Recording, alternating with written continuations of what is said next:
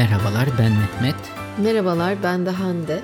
Havadan Sudan'ın yeni bir bölümüne hoş geldiniz. Hoş geldin. Bir haftayı daha böylece devirmiş olduk. Bu korona günlerinde artık yavaş yavaş da açılım başlıyor. Serbestlik geliyor, okullar açılıyor. Anaokulu yani okullar, asıl okullar Eylül'de açılacak ama ne diyorsun Hande'cim?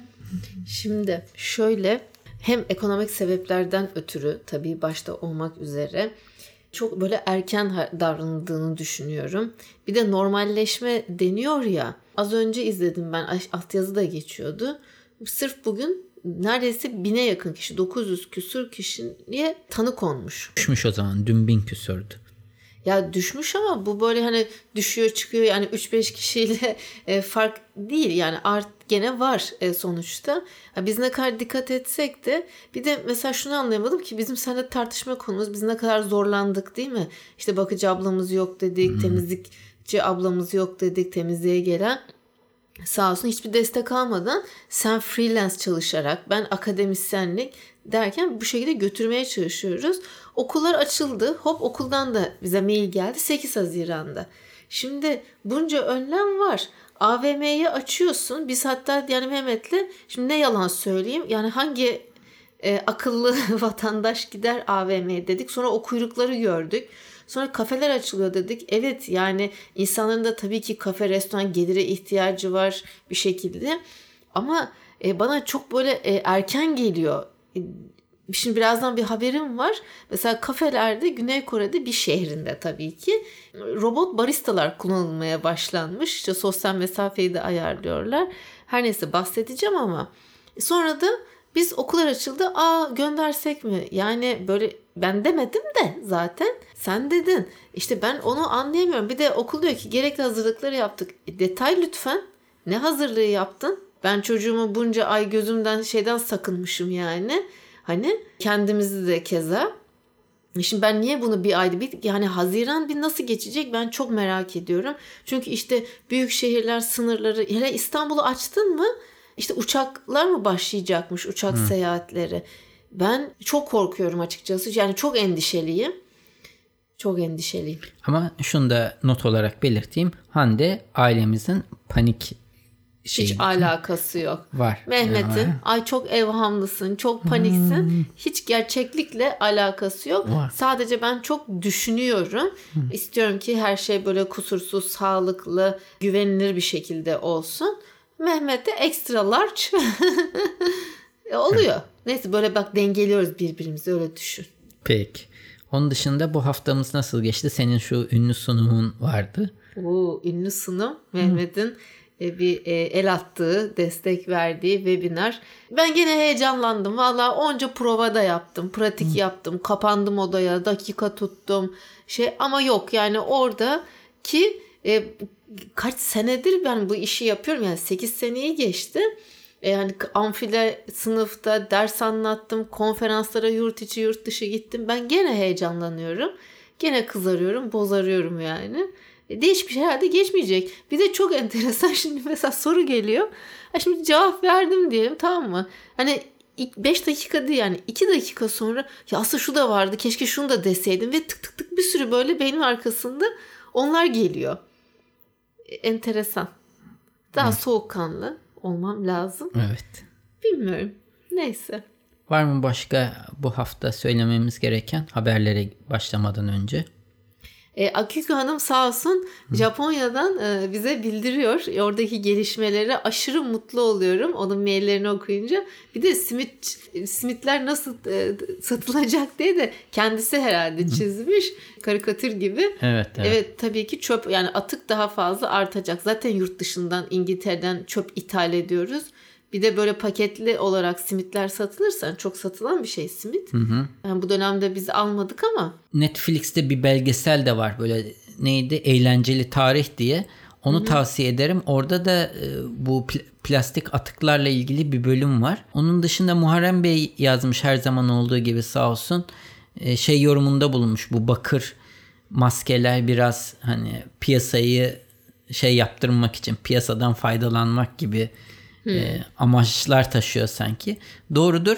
Biz kendisinden de yani bu bence zaten bu gelecek bir yıl veya da iki yıl süresince çok farklı maskelerde bir değişim yaşanacak. Yani Tasarım mı bekliyoruz Tasarım Muharrem bekliyorum e, Bey'den? Muharrem Bey'den. Tamam. E, tam büyüyen sektör bence yani şey Evet olarak. biz mesela o bir bez torbalar yapmıştı. Çok beğendik. Kullanıyorum da. Tavşanlı olan Poyraz'a kullanıyorum. E, aşırı e, sevdik. Bekleriz. Yani, Yani artık devir tasarım devri böyle yani. Tamam. Başka bir şey var mıydı? O zaman haberlerimize geçelim. haberlerimize geçebiliriz. İlk istiyorsan önce sen başla. Şimdi Hande'ye bu sunumu sırasında konuştuğum konulardan biri de Black Swan, açılışı bununla yaptım ben. Kara Ku. Kuğu. Siyah. ku. Evet. Ben bunu aslında ilk bir kitapta okumuştum. Ünlü bir sonradan şeyini Amazon linkini bırakırım. Negotiation skills diyeyim. Nedir bu? Nedir? Müzakere teknikleri. Teknikleri. Bu Amerika'da FBI Becerileri pardon. Ha. Amerika'da bir adına işte bu teröristlerle falan bu müzakereyi yürüten bir kişinin çıkardığı bir kitap var. Ee, FBI'den ayrıldıktan sonra iş yerleri için yani firmalar için kendisi bu beceriyi geliştirmelerini sağlamaya yönelik bir firma kuruyor Hatta ve sana bu dersi bir İsrailli bir hoca Evet, veriyordu, on- onunla ilgili de bir Sabancı'da? şey geleceğim. Evet, tamam, tamam. şimdi bu firmasının ismi de e, Black Swan Group. Hı, çok yaratıcı. Ee, ve Black Swan'ın ne olduğunu anlatıyor. Yani kara kuğunun ne olduğunu anlatıyor. Kara kuğu 1600'lü yıllarda Avrupa'da olamayacak şeylere verilen bir isimmiş. Çünkü oradakiler hayatları boyunca hiç bir kara kuğu görmüş. Hep kuğular beyaz. Beyaz. Ve bunun olması mümkün görülmeyen şey. Çok da güzeldir böyle boyunları ince uzun. Evet. Fransızların bu hayvanı yediğine inanamıyorum ben. Ha öyle mi? Yani evet yani Çinliler yarasa yedi diye tamam Covid-19 falan konuşuyoruz ama ya ne ku- yani tavuğun suçu çirkin olması mı yani? Yok be Mehmet onu demiyorum. Yani absürt absürt bir Bilmiyorum şekilde tadı, yenebiliyor tadı yani. ne, nasıldır İstediği kadar E, tadı- kaz da yeniyor ona bakarsan. Yani bir güzellik yönünden yenip yenmemesini çıkartmamız Ya doğru bak olmaz. onu demiyorum. Mesela Gabonlarda kedi e, eti yiyorlar. Hani ne yapıyorsun? Seri üreti yani bir şey mi çiftlik mi var? Yok sokakta canın kedi eti kedi çekti. Yani bazı hayvanlar yenmez. Yani biz Ama alışkın o işte olduğumuz bu şey ama toplumun şey yani. işte toplumun kendi yaptığı bir şey. Onu söylemeye E, getiriyor. Fransa'da gene at eti mesela değil mi? Bizde yani özellikle at yani kocaman da yazar yani burada hani at eti satılıyor diye yani at yiyor etini. E, Türkler eskiden yemediği bir şey değil. Şey Ha, evet. Neyse. Neyse o- daha sonra yeni kıtalar keşfedilince Avustralya'da siyah kez. kuğu, kuğu rastlanıyor ve böylece hani beklenmeyen bir şeyin olduğu durum anlamına geliyor. Ama bu makale çok enteresan. Ne diyor? Gelecek siyah kuğuya hazırlanmayı denemeyin diyor. Yani Evet. Covid-19'u bir siyah kuğu olarak e, nitelendirmiş. Çünkü ben de sunum için okumuştum.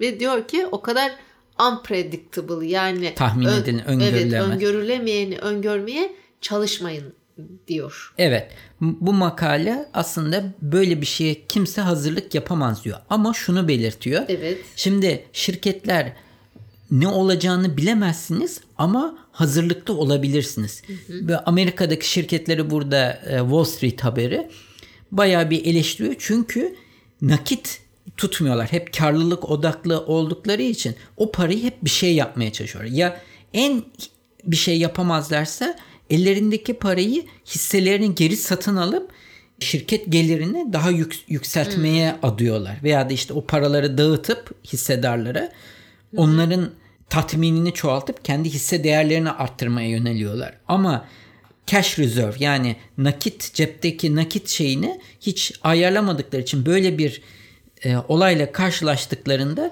nakitsiz oldukları için çok zorlanıyorlar. Eleman çıkartmalara gerekiyor ya da elemanlara maaşlarını ödeyemiyorlar, küçülmeye gidiyorlar. Buradaki en büyük nasihat böyle bir şey olacağını, ne olacağını bilemezsiniz ama hazırlıklı olabilirsiniz. Biraz da kendinizde cepte ya da bir yerlerde kolay nakde çevrilebilir bir şekilde kendinizi hazırlıkta tutun diyor. Böyle bir haber. Bir de bazen tabii bir hani trendler oluyor. İşte bu online ticaret değil mi? Şey online alışveriş, e-ticaret. Yani belli ki bir dijitalleşme var ve e, işte insanlar buna yöneliyorlar. Ondan sonra illa parakende de ısrarcı olmaya gerek yok. Vakti zamanında bunlara da yatırım yapıyor. Yani biraz daha e, ileriye dönük yatırımlar hmm. gündemi de takip ederek gelişmeleri olabilir. En azından böyle bir hazırlık süreci olabilir. Tamam. Senin haber alalım. Şimdi benim böyle kısa kısa her zamanki gibi haberlerim var. Küresel ısınma Mehmetciğim kasırgaların şiddetini arttırıyormuş. Yeni yayınlanan bir çalışma e, Proceedings of the National Academy of Sciences dergisinde yayınlanmış. Şöyle ki e, her 10 yılda %8'lik bir artış yaşanıyormuş. Yani bu artan küresel sıcaklıklar tropik kasırgaların özellikle güçlerini e, arttırmış söyleyebiliriz. Bir de hemen gene bu çevre haberiyle devam edeyim. Türkiye iklim krizi farkındalığı en düşük ülkeler arasında aynı zamanda STK'lara yani sivil toplum kuruluşlarına güvende dünya ortalamasının altındaymış. Dünyanın 40 ayrı ülkesine bir araştırma yapılıyor. İklim değişikliğine yönelik toplumsal farkındalık seviyesini ölçmek için bir kamuoyu araştırması ve dediğim gibi Türkiye e, dünya ortalamasının altında kalıyor farkındalık anlamında Win yani W işte Win International tarafından yapılıyor bu araştırma. Dört soru soruluyor. Hemen hızlıca bunları söylemiş olayım. Şimdi Forbes'tan bir haber. Bu haberde de benim eski hocam Noam Ebner'dan bahsediyor. Ya. Evet. Vay adam burada adı geçiyor referans evet, olarak. Çok çok klas. Bu koronavirüs sebebiyle artık online karşıdan karşılıklı görüşmeler arttı diyor ve diyor ki bu haberde de bu makalede de online müzakerelerde üstünlüğü ele geçirmek için 10 tavsiye ve bu de Noam Ebner'dan şeyler söylemişler. Alıntılar mı var? Alıntılar var. Ona geçmeden önce şöyle söylüyor. Tabii e, farklı şeyler var şimdi. Yüz yüze olmakla karşılıklı olmanın çok farklı olduğu durumlar var. E, bir kişinin sadece yüzünü görüyorsunuz ama yan yana oturduğunuzda belki tüm vücudunu görüyorsunuz. Yani onun davranışları, hareketleri size ipucular verebilir diyor. Kesinlikle. Aynı zamanda yüz yüze olduğunuz zaman aslında birbirinize bakıyorsunuz. Ama diyor ki online'da aslında ekrana bakıyorsunuz. Kamera genelde yukarıda oluyor. Bir de kameraya baktığınızda sanki bu sefer de içinize bakıyormuş gibi oluyor diyor. Yani çok ters bir durum olduğundan bahsetmiş. İnsanların den ipucu yakalamanın online ortamda daha zor olduğunu söylemiş. Aynı zamanda insanlarla mesela mesafe arttıkça ben Türkiye'deyim e, karşı taraf Amerika'daysa yani mesafe çok uzaksa online ortamda kazan kazan şeklindeki bir anlaşmanın daha kolay olduğunu çünkü insanların bu aradaki mesafenin e, psikolojinin farklılaştığını söylüyor. Hı hı. Yüz zaten yüze olmaya. Uzak. Evet, zaten çok uzakta. Ve normal aslında normal olan bu şekilde görüşmek. Online. İşte ba- bazı durumlarda Hayır, makale öyle hissediliyor demek istiyorum. Makale dediğim gibi uzun ama tavsiye ettiği 10 şeyi hızlıca söyleyeyim. Birincisi direkt konuya geçmeyin. Şöyle bir nezaket usulü havadan sudan biraz konuşun diyor. İkincisi benim çok önem verdiğim ve onu hissettiğim durum e, video konferansta çevrenize çok dikkat edin. Kameranın e, çevresine giren diğer objelere bakın. Etmez o miyim? sizinle ilgili çok fazla ipucu verebilir onları düzenleyin şeklinde. Evet geçen akşam işte çarşamba akşamı webinara başlayacağım. Bayağı da kalabalıktı hani. Ondan sonra bir baktım ekrandan daha başlamadan yani açtığımda ilk basket potası gözüküyor. Poyraz'ın oynadığı hemen onu yerini değiştirdim. Ondan sonra öyle. Evet. Dikkat etmek ben lazım. Ben de artık fon kullanıyorum. Senin çok burada teknolojik ve sükseli yani. Evet. Gene diyor ki burada kameraya bakın, ekrana bakmayın diyor. Bir de bu yukarıdaki makalede şunu söylüyor. İnsanlar normalde biriyle konuşurken e, karşıdakine bakar, başka bir şey görmez. Ama siz ekrana baktığınızda diyor bir de bu video konferansların özelliği sizi de ufak olarak gösteriyor diyor. Hı hı. Bu sürekli sizin nasıl göründüğünüzü ve kendinizi aynen ayna gibi görmenizin oluşturduğu bir etki var. Aslında iyi bir etki olmadığını söylüyor. Kesinlikle Sürekli aklının ona takıldığını, kendisinin nasıl gözüktüğünü, kendine kontrol ve düzenlemeye beynin bir kısmının gittiğini söylüyor bu Hı-hı. arada. Buna dikkat edin diyor. Daha çok kameraya bakın, ekrana bakmayın diyor konuşurken.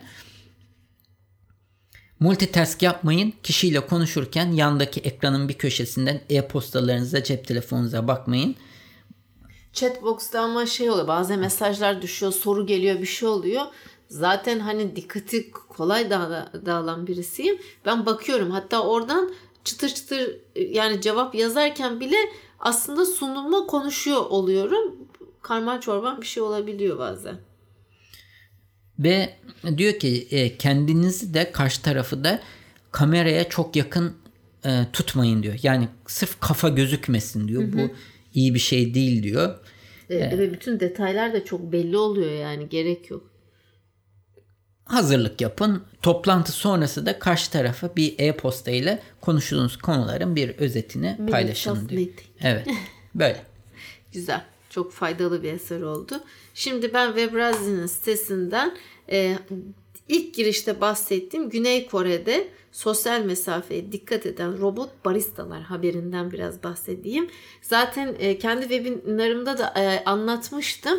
Hani Singapur'da Boston Dynamics robotu vardı ya parkta böyle gezerken sosyal mesafeyi ayarlıyordu. Evet. İşte ona dedim yani kamu özel ayrımı zaten kayma yaşıyordu. Bu şekilde hepten e, ortadan kalktı. Biraz sıkıntılı bir durum bence. E, yani bu şekilde hani devletin müdahale yani robotları teknolojiyi bu şekilde kullanması. Evet, daha neler göreceğiz Daha bakalım. neler tabii bu gözetim ondan sonra takip etme işte suçluları ama yani suçluların takip edilmesi iyi diyoruz da mesela İsrail hı hı. cep telefonu üstünden yapıyormuş galiba. E, ama işte siyasi suçlular ne olacak o zaman? Hani rejim tehdidi e, girecek. İşte e, beğenmediğini hop e, suçlu diye hı hı. yani ceza verecek gibi. Güney Kore'nin Daejeon kentinde e, robot baristalar işte hizmete e, hizmet vermeye başlamış bir e, kafede. E, şimdi bu şöyle hemen bakayım devlet tarafından yönetilen bir bilim enstitüsü ile birlikte fabrikalar için akıllı çözümler üreten Vision Semicon tarafından geliştiriliyormuş. İşte ARGE direktörünün bir açıklaması var. Robotlar insanların toplumda sosyal mesafeyi gözetmelerine yardımcı olabilir diye. Şimdi ben bu kadar müdahil olmalarını istemiyorum kendi e, hayatıma. Hmm. Bu beni ürküten, ürkütüyor yani. Robotlar tamam çok güzel başka şeylerde kullanılsın ben buna zaten karşı değilim. Ama yani bir kendi yaşamıma müdahaleyi istemiyorum. Çok yalnızlaşacağız vallahi bu gidişle. Evet çok korkuyorum. Ben Poyraz için çok ürktüm yani. Ona bir keçi, bir buzağı, bir şey, bir çiftlik grup. evet. Sonra mesela adamın bir diğer yani ARGE direktörünün bir diğer açıklaması da sistemimiz siparişten teslimata kadar hiçbir insan girdisine ihtiyaç duymuyor. Evet bunun eşittir işsizlik değil mi? Ee, sonra ne yapıyor? Bir robotik kolu varmış. E, servis robotu kullanabilen kullanan sistem 60 farklı kahve yapabiliyormuş ve siparişleri müşterilerin koltuklarına kadar götürebiliyormuş. İki katlı kafede sadece bir insan çalışıyormuş Mehmet. O da ne işe ne işe yarıyor o kişi? Biten ürünleri dolduruyor ve temizlikten sorumlu. 6 siparişlik bir tepsiyi teslim etmesi robotun 7 dakika sürüyormuş. Bakar mısın yani yoğunluğu nasıl yönetebileceğini. Bazen biz deriz ya ya o kadar da müşteri yok niye bizim şey gelmedi falan diyoruz ya yani sipariş. Öyle işte mesela 23 yaşında ama bir öğrenci demiş ki tamam robotlar çok eğlenceli ama iş piyasası için endişeliyim. Çünkü birçok arkadaşım kafelerde yarı zamanlı çalışıyor ne olacak falan diye söylemiş. Söylemiş. Ben de bugün rastlantısal gördüm. Okibo diye bir robot. Alıştı. Ee, bu da yapıyor? boya yapıyor.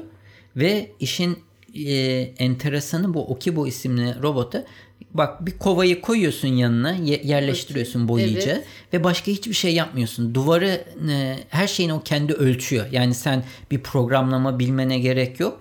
Etrafı Hı. infrared kamerasıyla tarıyor ve e, duvar duvarları boydan boya e, kendisi boyuyor. Tavanla taban arasındaki farkı görüp ikisi arasında dümdüz makina olarak boyuyor. Yani baş- şey yok yani Güzel aleti. de boyuyor düzgün düzgün. Evet. Düşünsene kaç işçinin işini Ay, hem de bunu nasıl? s- saldım mı gece de çalışır ne İnşaatta. olacak ki? Tabii Gece 7-24. gündüz çalışır. Ha, 7-24 şey, okibo.com Dünya nereye gidiyor be? Evet ben son haberimi de paylaşayım. Duydunuz mu bilmiyorum. Bizim Hande ile zaman zaman kullandığımız bir servis var. Ee, Facebook'ta? Giphy. Bu gifleri evet. şey yapan. Facebook bu firmayı satın almış 400 milyon dolara. Ben sana daha çok gönderiyorum ama sen bana az gönderiyorsun. 400 milyon dolar ödemiş bunu. Vay. De, vay aynen öyle. Diyor bu makalede yani bunun mantığını çözmeye çalışıyor. Niye böyle bir firmaya bu kadar para e, ödenir? Buradaki arkasındaki sebep tabii ki reklam. İnsanlar GIF yani bu sürekli animasyonlu kısa etiketleri çok fazla kullanıyorlar. Ama bugüne kadar bunları reklam amaçlı kullanmayı beceren de olmadı. Facebook bunu reklam destekli hale getirmeyi planlıyor ama nasıl yapacağı şu an için meçhul. Yine de bu meçhul durum için bunu sağlayan firmaya da 400 milyon doları ödeyip Vay vay vay. satın almış. Yani GIF üreten GIF üreten bir firmaya 400 milyon dolar. Çok iyi para yani. Ay çok iyi para. Çok değişik. Anormal bir para bu Evet yani. döş yani ne fikirler ne Ay gelirler. ben o- neyi merak şey. ediyorum biliyor musun? Hani Facebook'un kimin ne kadar parası var 400 milyonu bunu satın almaya ayırıyor. Tabii. Ha? Ya düşün ne kadar parası var yani. Şaka gibi. Hani sen diyorsun ya mesela e, kirada oturacaksan maaşının üçte birini yani kiraya vermelisin. En Daha, fazla. en fazla. Daha fazlasını işte değil. Ha, bu da öyle bir şey yani. O kısmı hesaplamaya çalışıyorum. Hesaplayamadım. Kim bilir ne kadar var diye. Evet. Benim de son bir haberim var. Şimdi ben bu podcast'imizi bu akşam bitirdikten sonra hemen gidip bu uygulamayı indireceğim. Çok merak ettim. Selfie çekiyoruz ya. Sen çok çekmiyorsun da ben daha çok böyle Poyraz'da falan da hani çekiyorum. Yapay zeka yardımıyla portrelere dönüştürüyormuş Mehmet. İşin ilginç tarafı da sen mesela istediğin tarzı da seçebiliyorsun. Yani dönem dönem işte e, resim akımlarında ondan sonra seçebiliyorsun. Ona göre e, AI Gahaku uygulamanın ismi platform. Üyelik falan da oluşturman gerekmiyor. Direkt web sitesine gidiyorsun. Yüzünün tabi açıkça belli olması lazım. Ve birkaç onu yüklüyorsun platforma. Birkaç dakika içerisinde e, portreye dönüşmüş halini sunuyor sana. İşte e, bir sonraki adımda farklı dönem portrelerine çevirebiliyorsun gibi. Ama henüz yani insan fotoğrafları konusunda başarılıymış. Eşya ya da hayvan fotoğraflarını tanımlayamıyormuş. Ve hemen deneyeceğim. Yani na- nasıl olacak merak ettim. Tamam. Akımını da seçeceğim. Mesela sürrealist. Acaba nasıl Picasso. gibi. Çemberler, daireler. Böyle gözler falan kulakla bir yanda olabilir. evet. Bu haftalık bu kadar mı diyelim? Bu haftalık bu kadar diyelim. Yorumları her zaman olduğu üzere bekleriz. Instagram'ımıza dahil olanların sayısı artıyor. Haberimiz yokmuş. Facebook'tan daha çok ilgi gördü neredeyse. Berkay sağ olsun. Yeğeni bizi evet push etmese. Şeyde de üye sayısı ne kadar bilmiyorum. Telegram'da da orada da üyelerimiz artıyor. Ee, düzenli duyurularımızı geçeceğim. Bir ara dediğim gibi karşılıklı iletişim için de açacağım platformu ama ilk bir çözmem gerekiyor. Bir Telegram. dinleyicimiz de pardon Twitter'dan mesaj atmış. Kendisine teşekkür ederiz. Sana o da mı yazmış yoksa? bilmiyorum sen baktın mı Ben Twitter'ını? görmedim. Senin bu araç kiralama şirketi iflas eden e, Hertz? Evet Aha, Hertz'miş. evet, evet. Onunla ilgili haberi paylaşmış. He tamam. Teşekkür ederiz. Onunla ilgili de ben yine başka bir podcast'te dinledim. Şimdi Türkiye'de de Amerika'da da ikinci el araç satışlarında çok ciddi büyüme var. Çünkü herkes insanlar e, toplu ulaşımla gitmek istemiyorlar. Ve diyor ki işte bu pazarı etkileyecek Hertz'in iflası. Çünkü elindeki araçları satınca piyasaya çok fazla ikinci el araç çıkmış olacak ve bu durumda ikinci el araçların fiyatları düşüşe geçecek diye Amerika'da öngörüyor. Bizi çok Benim- ilgilendiren bir durum değil. Öyle bir niyetim yok zaten. olan aracı kullansam yeterli. evet. O zaman gelecek hafta görüşene kadar sağlıcakla kalın. Hoşçakalın.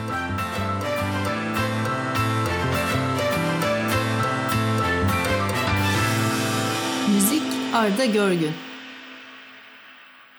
Yayınlarımızı Apple Podcast, Google Podcast, Overcast, Spotify, Power FM farklı birçok akıllı telefon uygulamasından dinleyebilirsiniz. Bu www.35 rakamlı adresinde havadan sudan bölümüne girerek bölümlerinizi bilgisayarınız üzerinden de dinleyebilirsiniz. Yine aynı sayfa üzerinden her bölümde konuştuğumuz konulara ait bağlantılar ve videolar mevcut. Sayfanın sonunda da o bölümle ilgili arzu ederseniz yorumlarınızı bırakabilirsiniz. iTunes, Google Play ve diğer uygulamalara da yorumlarınızı bırakırsanız bizi memnun edersiniz. Bize direkt ulaşmak isterseniz havadan sudan et 35mm.com adresi üzerinden e-posta ile ulaşabileceğiniz gibi Twitter'da bana et 35 mm Hande'ye de Hande Tek Turan adresi üzerinden takip edebilirsiniz veya da direkt mesaj iletebilirsiniz. Son olarak da Facebook üzerinde Havadan Sudan isminde bir grubumuz mevcut. Bu grupta genellikle duyurularımızı ilettiğimiz gibi dinleyicilerimiz ilginç buldukları haberleri de paylaşıyorlar. Arzu ederseniz bu gruba üye olarak siz de diğer dinleyicilerimizle etkileşimde bulunma imkanını bulabilirsiniz.